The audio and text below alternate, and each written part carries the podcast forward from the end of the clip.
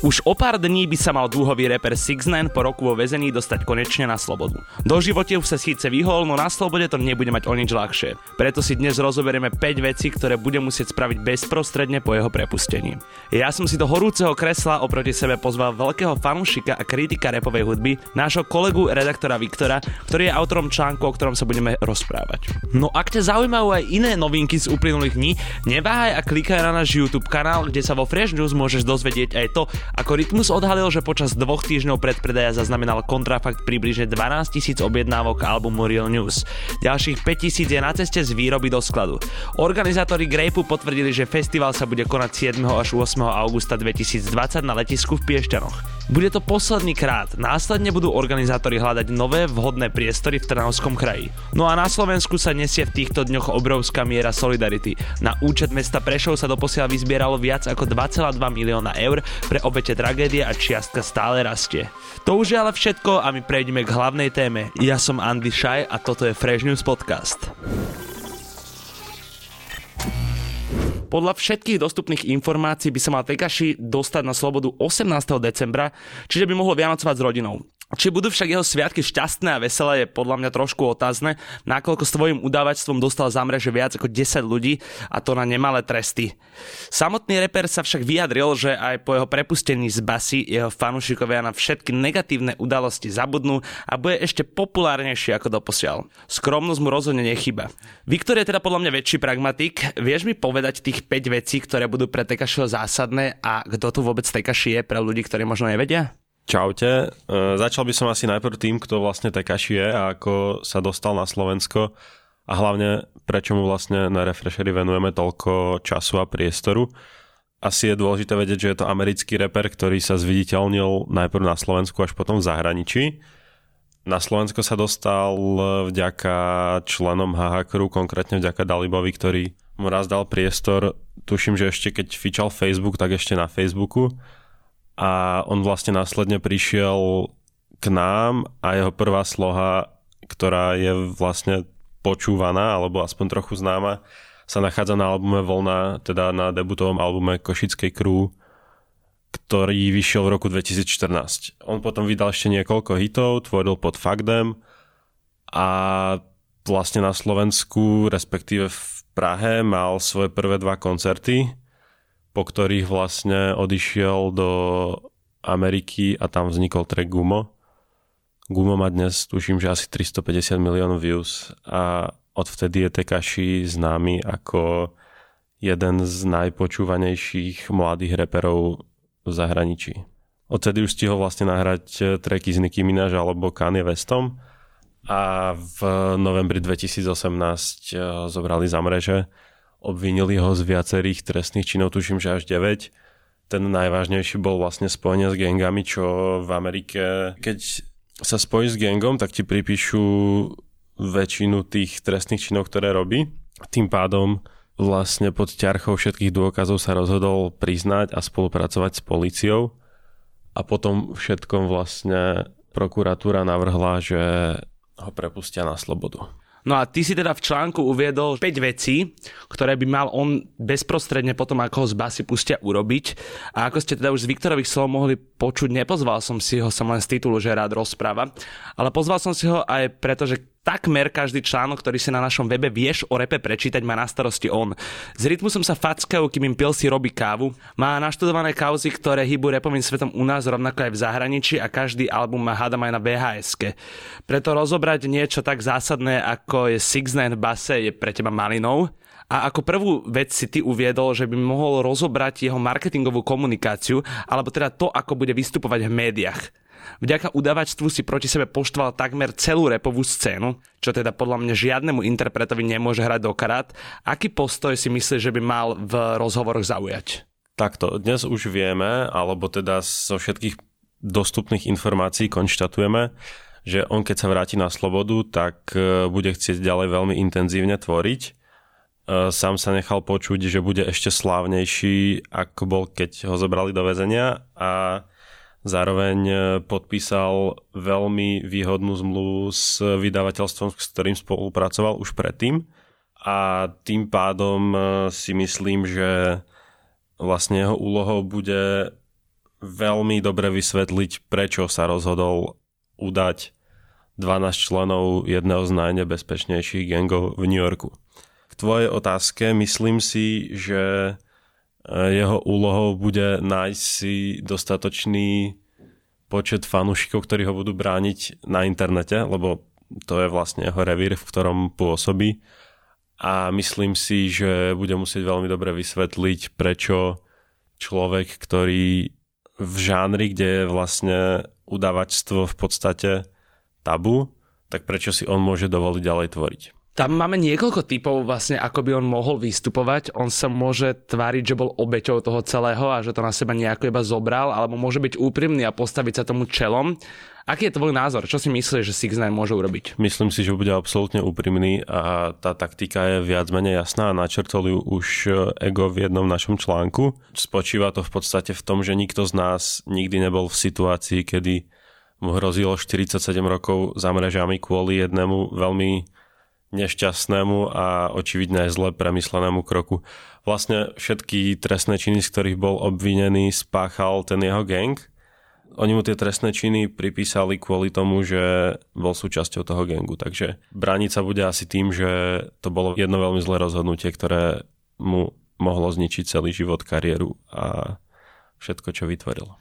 Ako si sám povedal, tak internet je jeho revír a po prepustení sa pravdepodobne ocitne v takom úli plnom novinárov a rozhovor s ním sa bude pokúšať asi každé relevantné lifestyleové médium.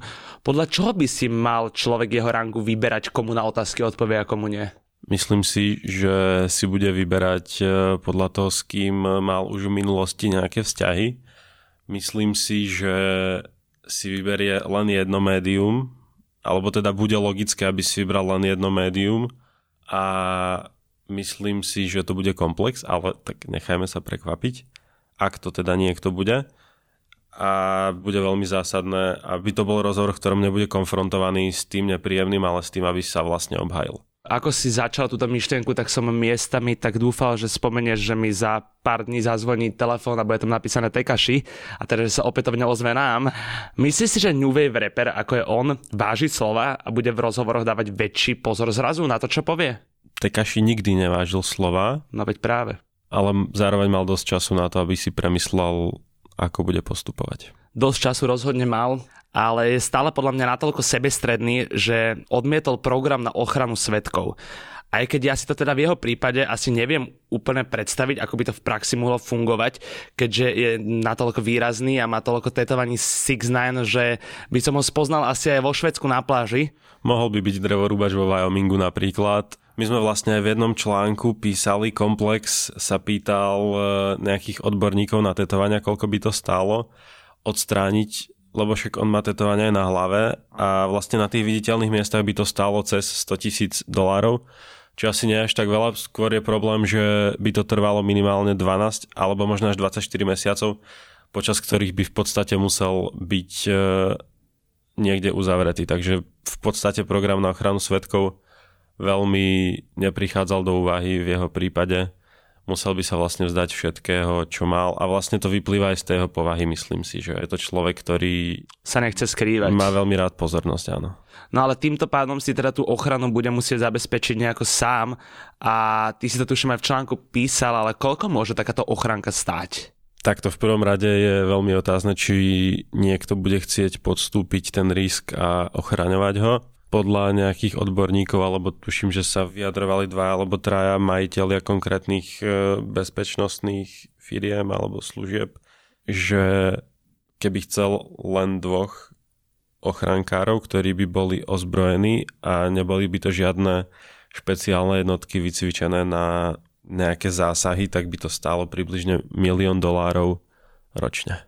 Milión dolárov ročne je slušná čiastka iba na dvoch ľudí, ktorí ani nie sú špeciálne jednotky a budú okolo teba behať so zbraňou. Je však jasné, že niečo stojí aj pobyt za mrežami, aj keď to znie paradoxne, ale musíš si platiť právnikov a on teda mal tie najväčšie právnické kapacity. Myslíš, že bude potom, ako opustí basu, flexiť s peniazmi, že má stále tučné bankové konto? Myslím si, že v dnešnej dobe už nemá tučné bankové konto, ale zaujímavosťou je, že ho keď zavreli, tak on ešte veľmi uh, rošafne minal peniaze na svoju stále súčasnú priateľku, ktoré kúpil napríklad Mercedes triedy G. Takže e, myslím si, že to nie je úplne investičný boh, ale tým, že ako som vravel, že podpísal tú veľmi výhodnú zmluvu, v podstate až podozrivo výhodnú. Vlastne je to jedna z najlepších zmluv pre mladého repera, ako kedy mal niekto možnosť podpísať. Je to konkrétne 10 miliónov dolárov, čo síce neznamená, že teraz dostane na účet 10 miliónov dolárov, ale lepšiu mal snáď už len, myslím, že XXX Tentacion, alebo možno Lil Peep, ale to si nie som istý ale túto zmluvu mu poskytla americká spoločnosť a nakoľko jeho pobyt v Amerike nebezpečný, promotéri klubov sa asi do jeho koncertov nebudú práve hrnúť, dokáže autor aj bez koncertov zarobiť pekné peniaze? Alebo aké môžu byť podmienky tej zmluvy? Myslím si, že nedostane možnosť vystupovať naživo. Málo ktorý, alebo možno asi skôr žiadny promotor alebo majiteľ klubu nebude riskovať, že sa niekto pokusí ohroziť ani nie tak toho repera ako všetkých tých návštevníkov v tom klube, takže myslím si, že je skoro vylúčené, aby v najbližších veľa rokov mal možnosť vystupovať naživo, kým nebudú hologramy. A čo sa týka tých príjmov, tak e, aj slovenskí reperi sa netaja tým, že žijú z koncertov a tým pádom e, žiť z nahrávok e, síce asi nie je úplne náročné, ale musíš žiť trošku skromnejší život repera či ale reperi vedia žiť skromnejší život, je tiež na dlhšiu polemiku. V neposlednom rade tu máme Tekašeho kontroverznú komunikáciu na sociálnych sieťach. No teda kontroverznú, vieš, no v porovnaní s inými kolegami z scény je to taký štandard, ale myslíš si ty, že aj po tom, čo si odpíkal trest, bude ukazovať v klipoch a na Instagrame zbrania a drogy? Určite nebude ukazovať ani zbranie, ani drogy. Je otázne, či sa bude opäť snažiť priťahovať na seba pozornosť e, obúvaním sa do svojich kolegov, čo bola veľmi obľúbená disciplína posledný rok. Takže ak nie je natoľko hlúpy, aby keď sa vráti, aby robil hoci ktorú z tých chýb, ktorú robil doteraz. A myslím si, že mu bude menej záležať na pozornosti smerom k nemu. Možno to bude pre ňo iba a iba dobré ako sme sa tu aj rozprávali, tak k téme Six Nine sa vyjadrovali aj naši interpreti ako Ego či jeho kamoši z HH Crew. Ego hovorí, alebo teda aj chalani z Hakru, že to bol vlastne len ako keby marketing. A tváril sa Six Nine vraj na niečo, čo nebol. A v skutočnosti bol slušný chalan, ktorý by neukradol ani bicykel. Myslíš si, že to vedia posúdiť títo ľudia, že trávil toľko času na Slovensku ten Six Nine, aby sa k tomu vedeli takto vyjadriť? Myslím si, že vedia a im vlastne aj dosť verím stravili s ním asi viacej času ako tí členovia toho gengu. Jakša v tom článku veľmi trefne pomenoval to, že vlastne on sa menil až po prílete do Ameriky a menil sa tak, že ho nikto na Slovensku vlastne spoznával. Vlastne oni nerozumeli tomu, čo sa deje, to, čo videli na internete. A e, v dnešnej dobe je módne byť v gengu, dáva ti to kredit. Ninetray je gang, ktorý sa objavil v jeho videoklipe Gumo, ktorý je vlastne najúspešnejší zo všetkých. A myslím si, že keby v tom klipe mal len nejaké smiešné deti, tak možno by takto nevystrelil. Takže on vlastne mal ten kredit toho repového gangu a mali dôvod ho brať nejako vážne. A tým pádom, áno, poznajú ho natoľko, aby vedeli posúdiť, že chcel členstvom v gangu pritiahnuť na seba pozornosť. No presne ako hovoríš, aj tú pozornosť na seba pritiahol a musíme sa pozrieť aj na fakt, že repová scéna mu prestala veriť a v dnešnej dobe, keď sa chceš vyhnúť tej jednotvárnosti, tých hostí skrátka na album potrebuješ. Myslíš si, že sa mu chrbtom otočili alebo otočia aj ľudia, s ktorými v minulosti spolupracoval, ako práve zmienovaný Kanye či Nicki Minaj? Chvála Bohu, alebo bohužiaľ, sú interpreti, ktorým je jedno, čo sa deje, mimo hudobného sveta s tým interpretom, takže myslím si, že Kanye West by spolupracoval aj s niekým, kto, aj keď OK teraz, keď sa obrátil na vieru, tak je to možno inak, ale odhľadnúť do tohto je, myslím si, že veľmi veľa reperov, ktorí neprihliadajú na to, aký je ten reper gangster a či porušil nejaký kódex gangov alebo niečo podobné. Takže ak by teraz vydával album, myslím si, že zoženie pár hostí relevantných, ktorí by boli ochotní dať mu slovo aj napriek tomu, že udal 12 svojich kolegov a niektorí z nich budú sedieť viac ako 10 rokov. Tak pokiaľ by mu to nevyšlo s kolegovcami z zahraničia, tak určite sa môže obratiť na nášincov, ktorí mu stále kryjú chrbát.